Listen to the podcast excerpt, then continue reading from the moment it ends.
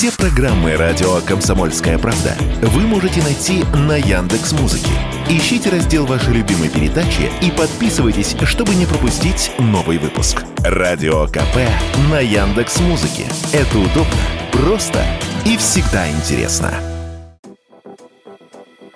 Несмотря на проблемы с логистикой и ограничениями, объемы поставок вина в Россию не только не снизились за 2022 год, а даже увеличились на 10% по сравнению с периодом годом ранее. Об этом пишет РБК со ссылкой на данные Федеральной таможенной службы. Наибольшее количество вина Россия импортировала из Италии – более 134 миллионов литров. Объем вырос на почти 20%. Я напомню, что Европейский Союз ранее ограничил поставки в Россию вин дороже 300 евро. Все, что меньше, можно. Поэтому в нашу страну, несмотря на все санкции и проблемы с логистикой, потекло дешевое вино, заявил радио «Комсомольская правда» бывший президент Союза виноградарей и виноделов Леонид Попович. В Европе давным-давно избыток вина. И для того, чтобы заработать денег, они готовы продавать его кому угодно. Тут вопрос не в санкции, мы вам, день, мы вам не запретим возить вино. Здесь иначе возьмите вино, дайте нам денег. К нам привезли очень много дешевого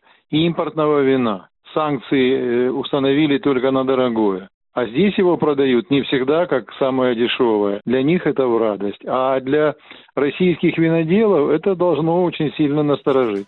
Самый быстрый рост поставок год к году показал Узбекистан. Если в 2021 году Россия ввезла из этой страны 200 тысяч литров вина, то спустя год этот показатель вырос почти в 6 раз, до 1 миллиона 200 тысяч литров. В основном речь идет о недорогих винах, которые импортеры начали активно завозить на фоне сложностей с импортом алкоголя из западных стран. Получается, что никаких преимуществ у российского винодела нет, так же, как и мотивации для развития виноградников, отмечает эксперт Леонид Попович. В прошлом году было примерно на полке пополам 50% тихого вина импортного, 50% нашего. Вот все наши усилия, которые мы привели, привели лишь к тому, что в этом году на полках где-то примерно 52% российского вина и 48% импортного. То есть вся наша усилия привели к тому, что на полке мы сдвинули импортеров всего лишь на 2% за год. И я боюсь, что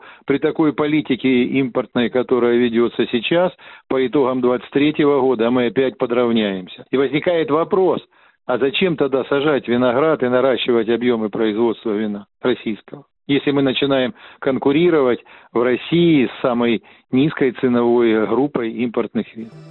По итогам прошедшего года крупнейшим импортером вина впервые стал ритейлер X5 Group. Компания в 2022 году нарастила собственные поставки более чем на 60%, обогнав специализированных алкогольных дистрибьюторов. Юрий Кораблев, Радио «Комсомольская правда».